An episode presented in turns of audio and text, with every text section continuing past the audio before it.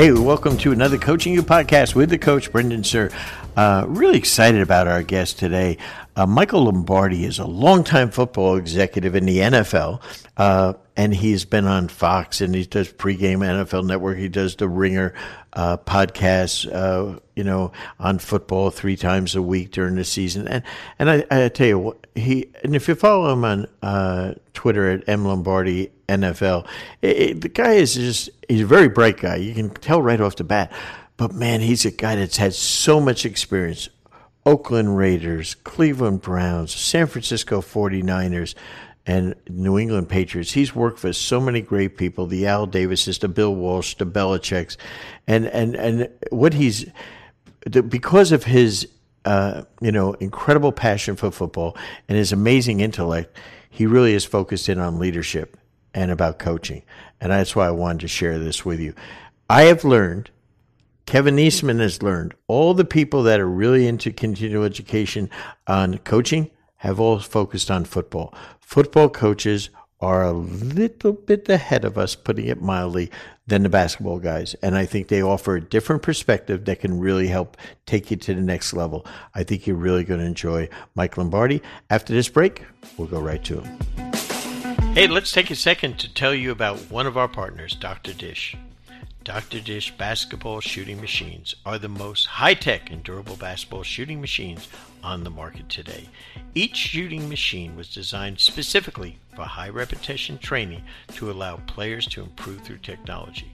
Dr. Dish offers game like training to give hundreds of shooting reps in just minutes and to provide powerful analytics to help players improve their game. Dr. Dish has also introduced Skill Builder, which is the first of its kind in basketball shooting industry that enables coaches and players to stay connected, design and upload training exercises that combine shooting, conditioning, and ball handling into one complete workout, and instantly receive feedback on their workout, allowing for real time adjustments and improved performance. It is without question the most innovative basketball training machine on the market. It's been the official shooting machine of coaching you for the last two years. To learn more about Dr. Dish, log on to Dr. Dish basketball.com or follow them on Twitter at Dr. Dish B Ball. I told you we're going to have an incredible guest today, someone that I have just followed for years through a couple of mutual friends, Michael Lombardi. I'm not sure, Michael. I, I was going to call you a football executive extraordinaire. You're a media personality. You're a best selling author now. How do you describe yourself? Oh, geez, I don't know. I mean, I, I think the, the thing about uh, I'm a I'm a work in progress. I think is the best way to describe myself. I, I I really like to learn a lot about a lot of different things, and I just happen to work in football, but you know, I'm as fascinated as basketball. I think some of our mutual friends are because of my fascination with basketball, and I love hoops, and so it, it, it's really just a work in progress. I think Coach Raveling has has it best uh, when he says he's just a collector of books, and I think that would be a good description. You know, I, I, I you know, again, since my my dear friend Eric Musselman uh, was coaching the Warriors, and uh, and then when he unfortunately got let go, he he told, called me. I, I would talk to Eric every day, and I'd say, "How you doing, man?" You know, as you know, when you get fired, you know, it's it, all of a sudden you don't get too many calls. And I'd say, "E, how you doing, man?" He said, uh, "I'm doing great." He said, uh, "A good friend, Michael Lombardi, gave me an office in in the in the Raiders place and said, come and use it." And and that just changed his world, you know, for him. Yeah, yeah. Tremendous coach, you know, and, and, I'm so happy for his success at Reno. But I never doubted his success. The one thing I've always admired about Eric was he was not in coaching Brendan, for the pomp and circumstance. He wasn't in it for the, you know, the hotel suites and the and the per diem on the road. He was in it because he liked to coach. And so whether it was at San Diego, LSU, Arizona State, the Lakers D League team, it didn't matter. And everywhere he went, he won you know, and I think Reno is so fortunate to have such a great coach and great recruiter. Well, Eric, uh, you know, we I go back to his dad, but also uh, I loved coaching against Eric. We coached against each other in the CBA. After 15 years in the NBA, I went and took a CBA job to see if all my ideas as an assistant coach. I learned sitting next to Chuck would work as a head coach, and I got the pleasure of coaching against Eric, which makes you a better coach. And uh, we used to have so much fun competing. And when you're in the minor leagues like that, it's lonely there's lonely. No one, no one knows you're even working and stuff. And uh, it was great to have a good friend like that. But the thing that uh, uh, that I've admired about you, I love following you on Twitter. Your st- your takes on everything are incredible, uh, both in and out of football.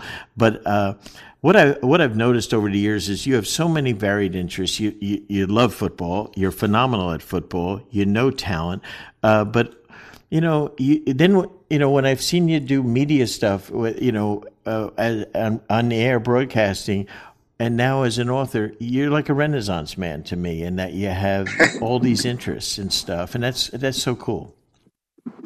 You know, it's it comes from reading. You know, when I was with, and I talk about this in Gridiron Genius. I was in a car with Coach Bella, Coach Walsh, and he was very much about making sure that you learned other things than just football. He did not want you to be, you know, a, a, a, a guy who just did one thing. He wanted you to expand your mind and expand your horizons. And so he forced me to read Tom Peters. He forced me to read Warren Bennis. And he forced me to read. I mean, wow. my college roommate, who's made a fortune in, the dot com industry, laughs that I actually read a book because he never saw me read one in college. So it's it's always funny how that works out, but it's true. I mean, you know, you get your motivation when in certain ways, and Coach gave it to me, and that's really I've been on a lifelong journey to learn things.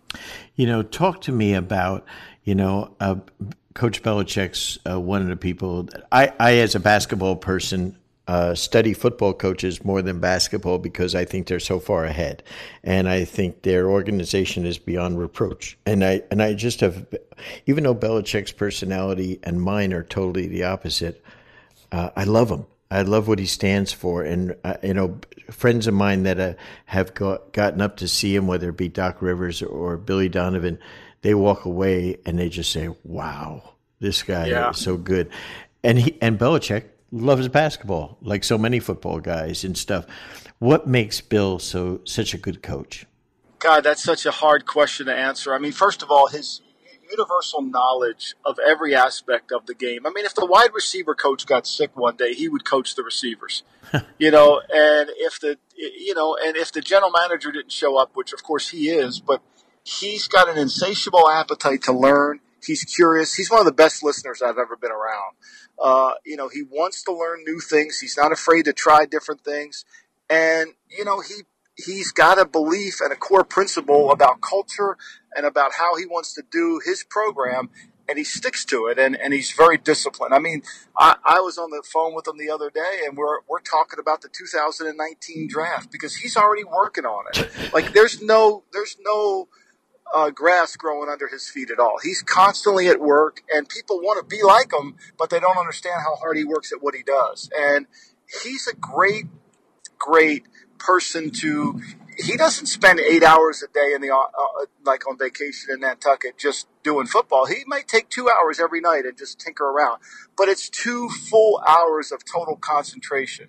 And he puts his heart. There's really no. He doesn't multitask in the sense of when he's doing a project. He does a lot of things, but he does the one thing really well when he's working on it. Talk about, uh, you know, I, I, am so fascinated uh, by Bill Walsh, and I've read his books. I love him. And what was it like being around Bill Walsh, who I think is probably one of the great coaches we've ever had in any sport in our country? It was scary. It was scary for me. My palms still sweat when I think about him because I was a young kid. I had just left uh, UNLV. I was a coach at UNLV and I was a recruiting coordinator there, and I got this job and basically became his driver and and worked in the scouting department. And when he needed something, he would call, and he just had a different perspective. It was refreshing. He he was very much. It, it was fascinating for me because he did not like scouts. He wasn't a big scout guy. I was a scout. I was learning in the scouting department. And the reason he wasn't infatuated with scouts was he just felt they were a bunch of the old co- old bad coaches now telling good coaches what to do. And so he always would tell me, you know, don't act like a scout. Study the sport. Understand the game. Understand the game from a coaching aspect. That'll make you a better scout. and work at your craft. Don't just sit there. I mean, his standards of excellence is something that people really don't understand about Bill Walsh. Everybody equates him with the West Coast offense, and that's true. He was great with that. But where his true brilliance came in was with the standard believed in and those qualities that you had to have and laying that culture within the 49er organization which what made it so successful and when guys have left and they don't take that culture with them, they've not been successful. They take the West Coast offense with them, but they don't take the culture and they can't have the same success. And it's the same thing with Belichick. It's hard to duplicate his culture. It's hard to duplicate what he does. It's what I call the, the Sinatra leisure shoot problem. You know, when Sinatra back in the early, back in the late 60s and 70s became out of style because he wore a coat and tie, he switched to a leisure suit and he just never looked right. You know, it just wasn't who Frank Sinatra was. Frank Sinatra was a was a hat and coat and tie guy, and he lost who he was. And that's a little bit about people do with the culture. They lose it at times. Not Belichick and not Walsh. You know, you got what would be to me, you know, a dream of being able to work with a with Belichick. You only got to do that towards uh, the end here, right? I mean, you'd always been working. well. No, we started together in 1991 in Cleveland. in Cleveland. Actually, uh, that's it's right. great story. Okay. Uh, Art Modell, the owner of the Cleveland Browns, we had just come off a three and thirteen season. We were horrendous. We were all basically going to get fired. He wanted to hire Mike White, the former Cal coach, Remember. the former Raider coach, and it was a it was a battle. And finally, Bob Knight, the head coach Yeah. at Indiana, called Art Modell up and basically said on the phone, and I'm paraphrasing, Art, I grew up in Orrville, Ohio. I grew up in Cleveland Browns Stadium. I am a Browns fan, true and true. You need to hire Bill Belichick as your next head coach. And he did. He listened to him. Wow. And that's how I got to meet Belichick. How about that? Yeah. You know, I was I'm North Jersey, and I'm you know I'm a New York Giants fan as a kid growing up, and so I'm Parcells and Belichick when they arrive. You know, I'm like I'm I'm digging in on those guys, and I love them. And you know, and Belichick, you know, I was just saying, hey, good, smart young assistant. What was he like now moving over as a head coach? He was exactly the same. He got stereotyped as being a Parcells wannabe, Yeah. but he never was Parcells. he Totally was his own man. Yeah. He was authentic. One thing about Belichick that I think a lot of young coaches miss out on is you got to be authentic. It's like I talked about with the Sinatra problem. He wasn't authentic in the leisure shoot. You need to be authentic in who you are. You can't copy someone else. He might have copied Parcells' lack of answers at a press conference, but he was his own man was very calm on the sidelines, but learned a lot from Parcells. And they were different coaches. Parcells, uh, Parcells, if they were both in the home building business, Parcells would probably build five great homes a year. Belichick would probably build just one a year. You know, they was meticulous. He was detailed conscious. And Parcells had a great ability to see everything from 30,000 feet. Belichick as well. And so it was a great learning experience for Bill, I believe, and it was a great one for me because I got the best of both worlds. I got a little bit of Parcells coming from Belichick, and I got all of Belichick when he came in. And, and you and you got to, But when he came in '91, go ahead. I'm sorry. No, I'm saying uh, you, you know, and you're you're from South Jersey, so you didn't know that North Jersey language that Parcells was able to teach you either. You know that we. No, no, it, it, it was interesting. No, I mean, you know, when you grow up in South Jersey, you're basically in Philadelphia. Jersey's the one state in the union that the line is crossed at Trenton. Yep. When you're south of Trenton, you're from Philadelphia. When Yeah. you're north of Trenton, you're from New York. And so, uh, yeah, I, I was truly a Philadelphian raised guy, and North Jersey was another world away from me. But look, Parcells is, you know, I could pick up the phone today and call Parcells, and I would learn three things. He has such unique ability to see the game from 30,000 feet and the perspective, and it, it's unique. And his ability to really think things through and solve problems is is one of the great things of all time. Lawrence Frank, the you know the guy that's running the Clippers now, uh, North Jersey guy. He he's very close to Parcells and goes to him all the time for advice and how to you know build an organization and stuff like that. And I and I think that's masterful on Lawrence's part. You know he he knows, and that's what Lawrence's strength is, his organization. So he that's what he wanted. And that's what you know he he just delves into spending days with him and stuff. You know which is which is phenomenal. We wrote the Gridiron Genius you know, I love the title, a master class in winning championships, which I love, and building dynasties in the NFL, which is so I mean, I, I, mean, you talk about guys that have done it. The three people that you talked about before, the Al Davises, the Bill Walsh, and the Belichick's, and and probably only the Steelers are ones that we could kind of include in that thing type of thing. Uh, amazing people. What is the consistency you found in all those?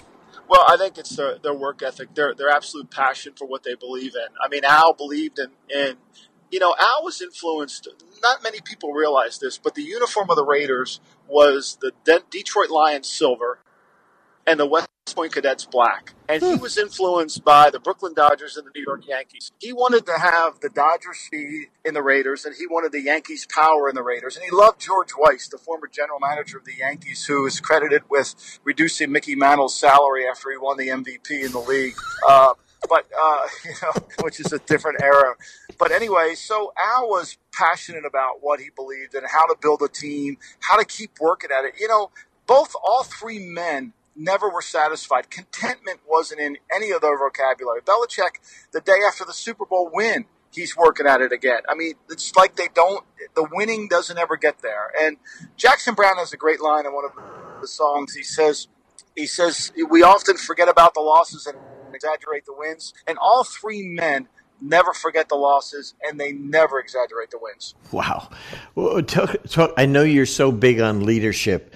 Uh, what does the what does the nowadays coach have to have as far as leadership coaching today's young people? Intelligence. You know, one thing I've learned in my life, you can be you can be 80 years old or you could be 18 years old. Players will only listen to you if you can make them better. Mm-hmm. You've got to make them better. They're not, they're going to tune you out if you give them the old TV talk. You got to make them better. You've got to learn your craft. That's one of the standard of excellence with Walsh. You've got to be uniquely involved in your craft and understand it. How can I make this player better? What can I do to make him a better player? And then you'll have a cult following. You'll have people all over you. And that's what they have to do. Now, look, there's four principles of leadership that most coaches must have to be successful.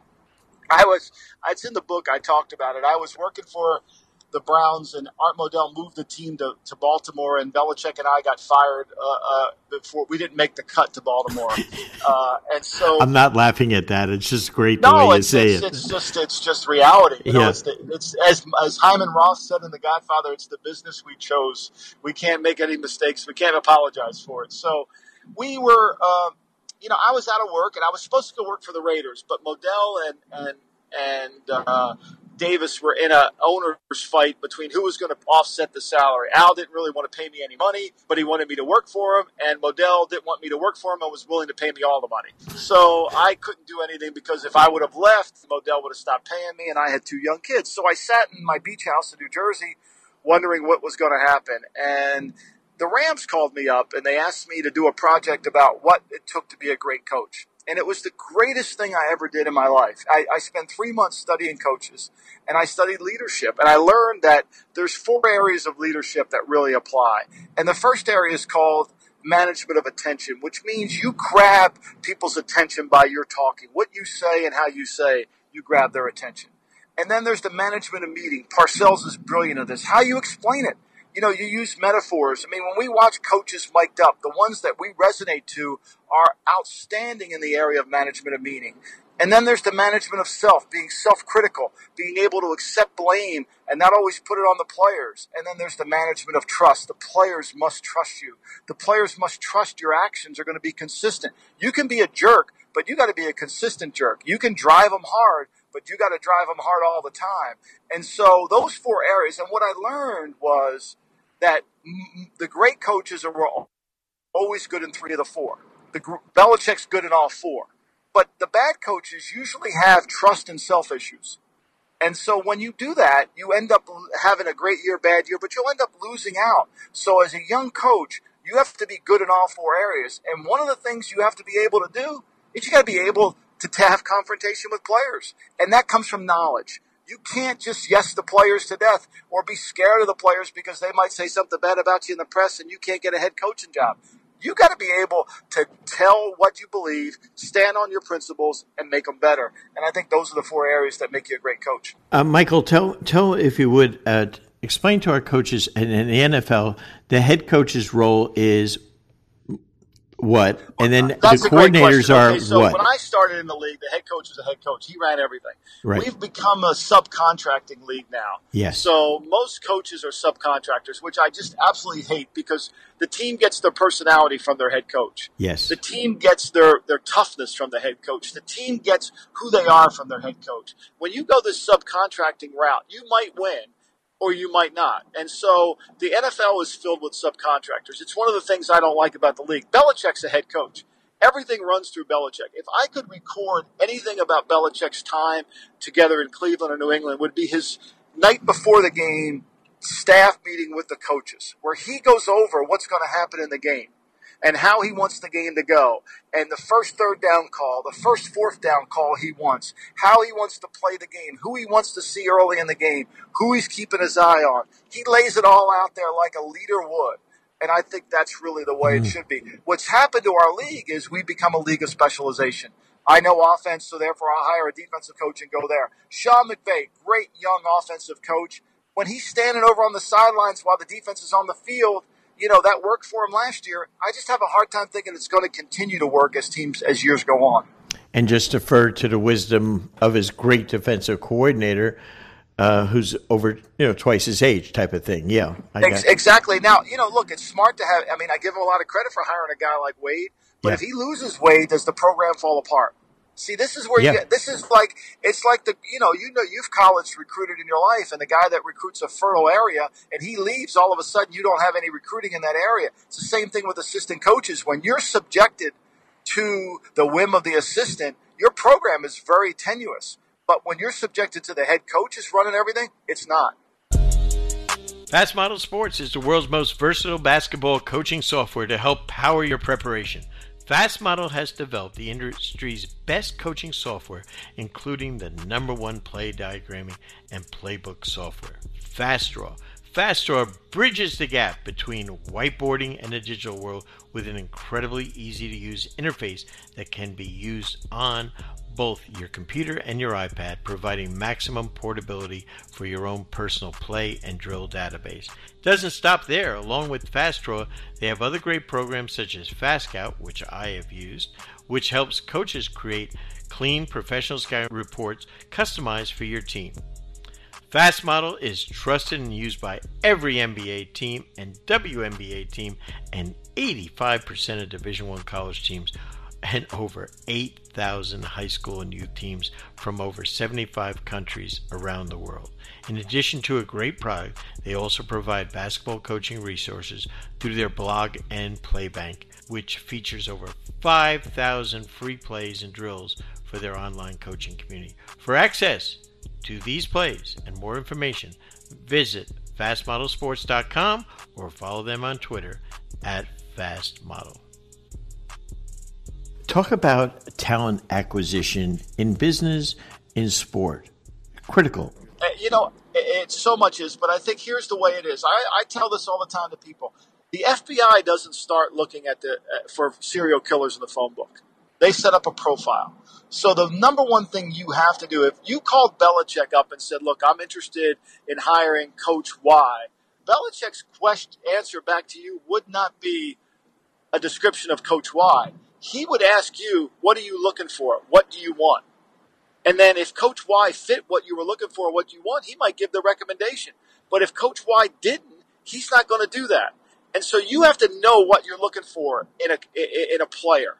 You have to define it specifically to the detail. You have to know what you're looking for in an assistant coach. What you want from a anybody, mm-hmm. anybody you hire, you have to f- define it perfectly, and then you go out and search for the people that have those characteristics and qualities that fit within there. Uh, I couldn't agree more with you, and I see that as a problem, uh, especially when you have in basketball or football, you have these regional people, and everyone has their own tastes, especially if they've been doing it, you know. And in both sports, we have guys that have, you know, they're uh, guys that have been around and uh, I don't want to say elderly, but they're on in years and and now they have their own ideas and philosophy and stuff. And it's got to be that of the head coach. I believe you're 100 percent right, Michael. Talk about uh, the formation of the idea of writing the book. Where did that come from? Well, it's always been a part of what I was. I mean, I, I initially wanted to write a book because I was fortunate enough to work for such great people. I wanted to write a book just about Walsh and Belichick, and in the in my head, I've always had the title of the Bill of Rights. You know, it was going to be a it was going to be a ten chapter book like the Bill of Rights, mm. and I was going to talk about Walsh and Belichick, and and it just morphed into more of a of a book about football, and so. I've always wanted to. If you come to my home, I probably have more autographed books. I have no autographed jerseys. I just have autographed books. so I love books and I love writers. And so it was a combination of things. And when I thought my career was coming to an end at the Raiders, which most careers always do. Al, at the, at the end of his life, became a, a little bit more difficult to deal with, and and became really uh, hard to to uh, to work through.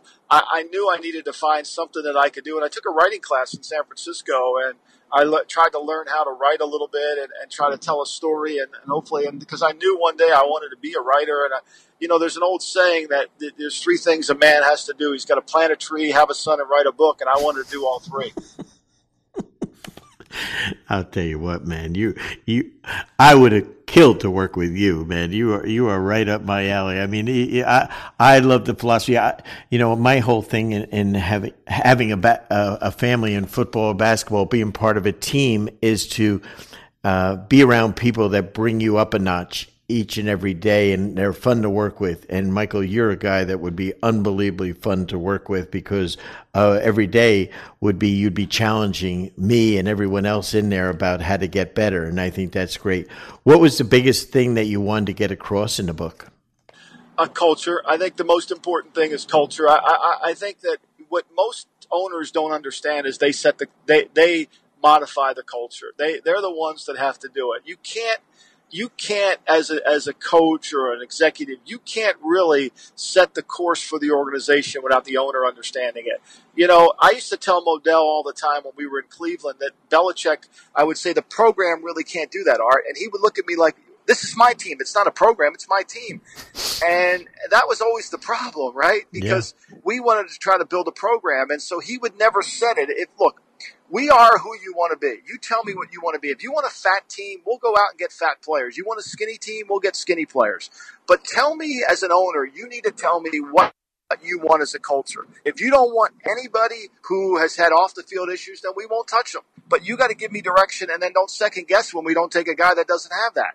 And I think that's really important. That's what the book's about. When you enter the NFL as an owner, David Tepper just spent 2.3 million billion dollars to buy the the Carolina Panthers. And the first piece of advice he got from the league office and everybody around is they told him, running this football team is different than anything else you ever do in your businesses. And that's the biggest lie of all.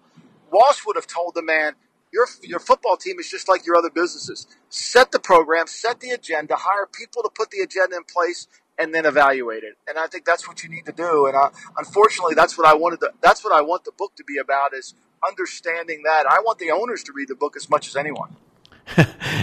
well, I want you to sell more than 32 copies, please. Uh, but, uh, you know, but I think this is a book for business also, correct? I, I, you know, Tom Peters read it. He wrote a nice foreword. He wrote a nice uh, blurb for me on the on that. Yes, and that's really what I, you know, I, I want it to be a book that's because football is business. Football is business. We're in the same business as everybody else. We have the same problems, the same issues. We're not independent. Now, we are in the entertainment business, so we are more volatile because of the coverage and the and the one loss record is posted. But it can't really affect you in that way, and I think that that's what I tried to get across the book. You got to make decisions that are hard. You got to make decisions that are maybe not so popular. That's why Belichick's so successful. You know, one of the one of the things that I uh, that I've I found uh, in, in dealing when great Chuck and I had finished coaching together and I was still working, but he he had retired as a head coach in the league, and I, he was about seventy. And all of a sudden, he called me up one day. He says, "Just read a great coaching book," and I said, "Really? You read a coaching book?" And he says, "Yeah, Good to Great, Jim Collins. Got to get it." I said, "Chuck, that's a business book." No, it's a coaching book. Yeah. I, every book he read was he applied to his craft, his no doubt, was coaching, you, and I, and I think that's what your book's going to do. I hope so, and I, and I, and I do the same thing. I mean, look, the, you've got to have a yellow highlighter, and you've got to have a pen in your hand when you're reading a book because you can take a couple things mm-hmm. from anyone's book and you can apply it to your your craft, and that's how you get better. You know, Henry Kissinger. I, I learned this a long time ago. Henry Kissinger said this in his memoirs. When you go to Washington, you borrow on the intellectual power you bring, and you can't renew it once you're there. And that's like coaching. Mm. Going to Washington and coaching are the same thing. You can't renew your intellectual power. You have to be able to be prepared. And how do you get prepared? When you're off. Like these next four weeks, I tweeted today about how coaches and most NFL coaches take these next four weeks off, play golf, hang out with their family. But if they're not working on getting better as a coach in this month, they're getting behind. Yeah. And I think that's really important. And so I, I, I think what Chuck had, that idea is exactly the same. You've got to take them all and utilize them. And, and I've tried to do it in every book I've read. You know, one of the things that uh, I, I tell everyone when I'm either giving a clinic, speaking to a business group, I, I tell them, please take any idea, anything you learned today, and just give me credit for it one time and then you own it. And uh, and that and I'm, my brother, I am going to do that to your book. I'm going to give you credit for it one time, but then after that, these are all my ideas. This is going to Go be ahead. one of the best things, Michael. Uh, where where can we get the Gridiron Genius, a master class in winning championships and building dynasties in NFL? Where would you recommend that uh, our listeners get it? if you go to my Twitter page, I have a I have a way to uh, pre-order the book. The book comes out September 11th. You can pre-order from my Twitter page. You can go to Amazon and order it. It's there on Amazon, and uh, you know any any Barnes and Noble, any of the websites you can pre-order now, which would be great. And and hopefully people will enjoy the book. And, and you're one of the absolute best followers on Twitter, and they can follow you at M Lombardi NFL at Twitter. I yeah. guess that's how it goes. And and of course we get to see you on television during the season. Yeah, uh, I'll be on the Ringer. I do the Ringer. I do a, a weekly podcast uh, now in the off season called called GM Street on the Ringer Podcast Network. And then during the season, I do three a week, and uh, which is also on the Ringer Podcast Network. Well, you know, eh, you're you're fantastic, and everyone that uh, has ever you know, had the graciousness or uh, the good fortune, I mean, to work with you has just raved about you. I'm glad we finally got a chance to connect. Our coaches that are, you know, in there, we say there is no off season. There's only an on season to learn. And this has been incredibly helpful to them, Michael. Thank you so much for sharing and best of luck with the book. Thank you so much. Amazing, amazing. Michael Lombardi, thank you so much for sharing. I love uh, getting the ideas from people like Michael that you know are all about sharing and growing. So many takeaways from this: the idea of reading to keep getting better, the idea of working on your craft. You know, no one's uh, no one's about not taking vacations and stuff like that. I'm not trying to get you into that mindset, but we do love a growth mindset, and there's no way you can tell me how intent you are. I'm very intentional about growing and getting better if you're taking weeks off at a time. So no matter what you're working at, whether you're high school, college, or pro coach, you have to spend some time, some time every day or every other day you got to work on your craft in the quote off season and that's that's one of the big things but the idea that michael has from his incredible research but more importantly his experience of being in the trenches with great football people and sharing it with us is something that you can't miss. You know, a lot of times people write books and it's based on research. This guy lived it. And that's what I don't care what sport you coach, football, basketball, it doesn't matter. I don't care if you're a volleyball coach, field hockey. it's about coaching it's about connecting with people. The Gridiron Genius, a master class in winning championships and building dynasties within the NFL, is a must have. Coming out in early September. It's one of the first ones I'm going to get on my list. So, a big thank you to Michael for helping us on that. And uh, again, love what he's about and keep learning from people all around you. Till the next week, this is the coach, Brendan Suhr.